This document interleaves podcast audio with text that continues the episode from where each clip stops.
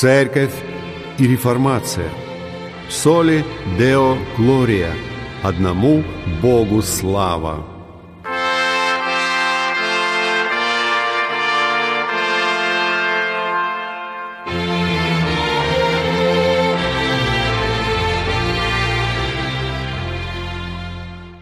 Здравствуйте, дорогие друзья! Вы слушаете радиопередачу «Церковь и реформация» и вас приветствует ее ведущий пастор Максим Фокин. Сегодня мы завершаем обзор статьи Фреда Клета «Евреи язычники и закон. Разрешение некоторых недоразумений среди мессианских верующих». Что включает в себя обряды Ветхого Завета? Это были жертвы за грех, правила священства, которые заменило Мелхиседекова священство Мессии, законы ритуальной чистоты, нечистоты животных, проказы, плесени. Мы не можем следовать этим законам, ибо они связаны со священством, и храма больше не существует. Запрет есть кровь также связан с системой жертв. В некоторых главах книги Левит есть также нравственные законы, но и они связаны с теми, которые имеют смысл только в контексте храмового священства и касались только конкретных исторических, культурных и хозяйственных установлений Моисеева домостроительства. Если принципы этих законов пытаются применять сегодня, это несет большой вред. Устарели ли законы кашрута? Отменил ли Бог пищевые запреты? Без сомнения отменил. Есть несколько отрывков на этот счет – но мы рассмотрим только один. Павел говорит, что все чисто. Послание к римлянам, глава 14, стих 20. Обращаясь к смешанному собранию еврейских верующих и язычников, Павел говорит, что нееврейская пища чиста. Кашрут в Новом Завете одновременно проще и сложнее, чем в Ветхом. Здесь целью является сердце – Хотя все продукты питания дозволены, мы должны принимать во внимание то, что многих это соблазняет. И помнить, что все, что мы делаем, в том числе то, что мы едим, должно быть во славу Мессии. Вот наш кашрут. Конечно, мы вправе соблюдать любые диетарные законы в интересах нашего свидетельства. Но на нас нет никакой обязанности соблюдать их как таковые – как требования Бога они устарели и упразднены. Является ли весь закон Моисея чем-то не имеющим отношения к практике сегодняшнего дня? Конечно, нет. Все моральные заповеди Торы не утратили своей актуальности для нас – Природа Бога не меняется, и Его моральный закон остается руководством для нас и сегодня. Мы должны сохранить суть закона. Мы должны любить Господа, Бога нашего всем сердцем, душой и своим разумением всем. И любить ближнего своего, как самого себя. Деколог является для нас авторитетом, и мы должны разъяснять и возвещать, каким образом он должен исполняться. По гражданскому законодательству Библия дает нам понять, каким образом мы должны управлять обществом. Но опять же, эти законы должны пониматься в их историческом контексте и каким образом они также указывают на Мессию. Мессия вознес себя на древо, возложив на себя проклятие и гражданских законов. На древе он снял проклятие и достиг нашего благословения. Даже гражданский закон имеет духовные следствия, и мы должны толковать и применять его соответствующим образом. Так или иначе, весь закон Моисея имеет отношение к верующим сегодня, но он должен пониматься в терминах завершенного откровения Бога в Писании Нового Завета и завершенного искупления, принесенного Мессией. Есть ли для еврейских и нееврейских верующих разные обязанности перед Богом? Я полагаю, ответ на этот вопрос становится очевидным в свете того, что мы уже увидели, ибо во Христе Иисусе не имеет силы ни обрезания, ни необрезания, но вера, действующая любовью. Послание к Галатам, глава 5. «Ибо Он есть мир наш, соделавший из обоих одно и разрушивший, стоявшую посреди преграду, упразднив вражду плотью своей, а закон заповедей учением, дабы из двух создать в себе самом одного нового человека, устрояя мир и в одном теле примирить обоих с Богом, посредством креста убив вражду на нем» ибо придя, благовествовал мир вам дальним и близким, потому что через него и те, и другие имеем доступ к Отцу в одном духе, Итак, вы уже не чужие и не пришельцы, но сограждане святым и свои Богу. Послание к Ефесянам, глава 2. И далее. В нем вы и обрезаны обрезанием нерукотворенным, совлечением греховного тела плоти, обрезанием Христовым, быв погребены с ним в крещении, в нем вы и совоскресли верою в силу Бога, который воскресил его из мертвых, и вас, которые были мертвы во грехах и в необрезанной плоти вашей, оживил вместе с ним, простив нам все грехи истребив учением бывшее нас рукописание, которое было против нас, и он взял его от среды и пригвоздил ко кресту, отняв силу у начальств, властей, властно подверг их позору, восторжествовав над ними собой.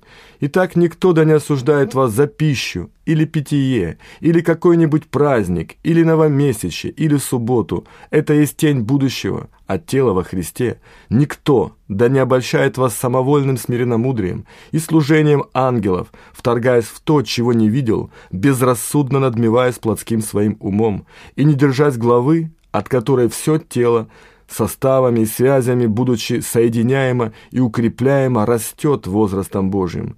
Итак, если вы со Христом умерли для стихии мира – то для чего вы, как живущие в мире, держитесь постановлений «не прикасайся», «не вкушай», «не дотрагивайся», что все истлевает от употребления по заповедям и учению человеческому. Это имеет только вид мудрости в самовольном служении, смиренномудрии и изнурении тела, в некотором небрежении насыщении плоти – Итак, если вы воскресны со Христом, то ищите горнего, где Христос сидит одесную Бога, а горнем помышляйте, а не о земном. Ибо вы умерли, и жизнь ваша сокрыта со Христом в Боге.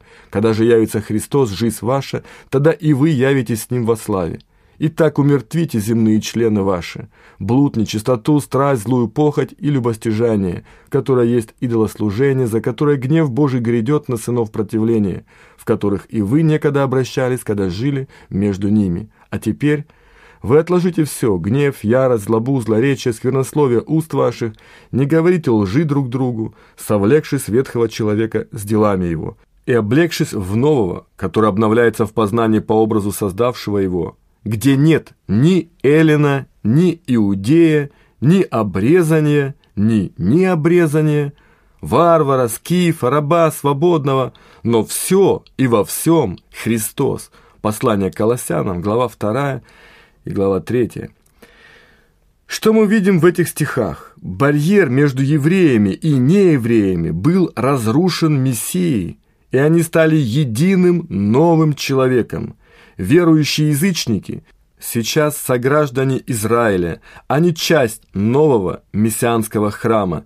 Нет Эллина или еврея, ибо все, кто верит, есть часть Божьего избранного народа.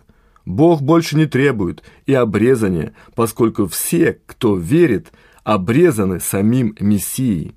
Еврейские и нееврейские верующие одинаковы с точки зрения Божьих требований к ним. И те, и другие находятся в Новом Завете и повинуются Ему. Иисус говорит, что все, участвующие в Его вечере, получают свидетельство Нового Завета в Его крови, за них изливаемой.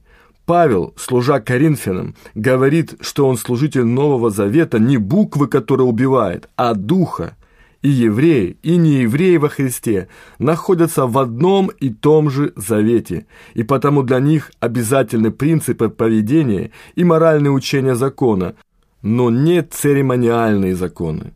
Если еврейские верующие в Иисуса и даже христиане из язычников хотят сохранить те или иные еврейские обряды, кашрут или даже раввинистические постановления, они имеют на это право. До тех пор, пока очевидно, что они не требуют этого от других верующих и понимают, что это не устанавливает праведности перед Богом. В некоторых случаях, например, если рядом с нами наши друзья, принадлежащие к традиционному иудаизму, мы должны соблюдать кашрут, чтобы не ставить им препятствий к вере. Не является хорошей идеей угощать евреев свининой. Но мы не должны создавать у них впечатление, что сохранение этих церемониальных законов есть то, что действительно радует Бога. Если мы сделаем это, мы поставим камень преткновения уже для других людей, которых радует только Евангелие. В конечном счете это станет разрушительно для тех евреев, которых мы хотим достичь. Мы должны сказать им, что Иисус есть тот, кто исполнил все законы и весь кашрут.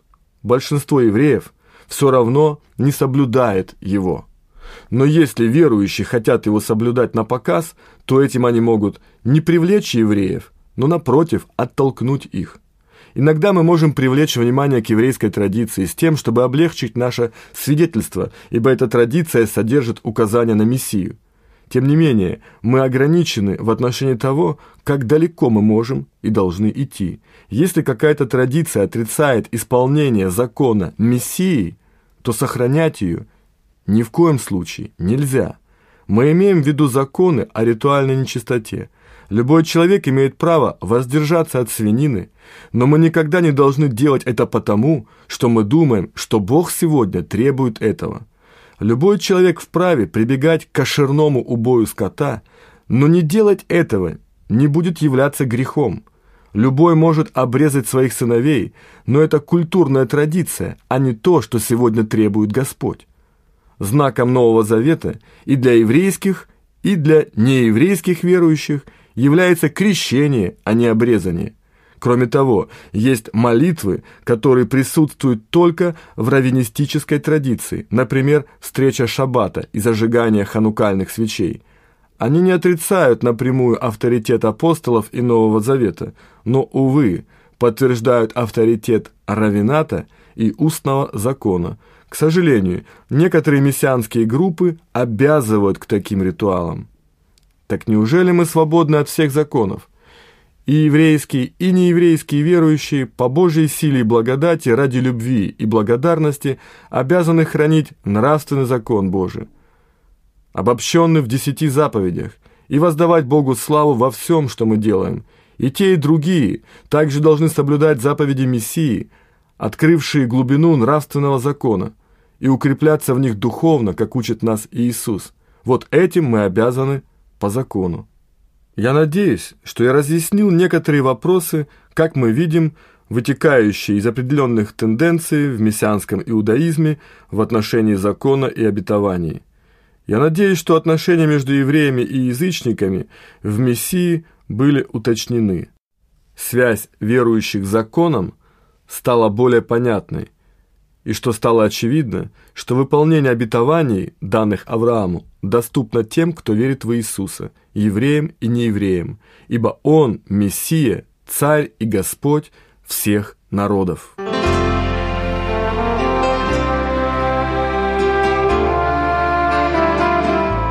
Вы слушали передачу «Церковь и реформация».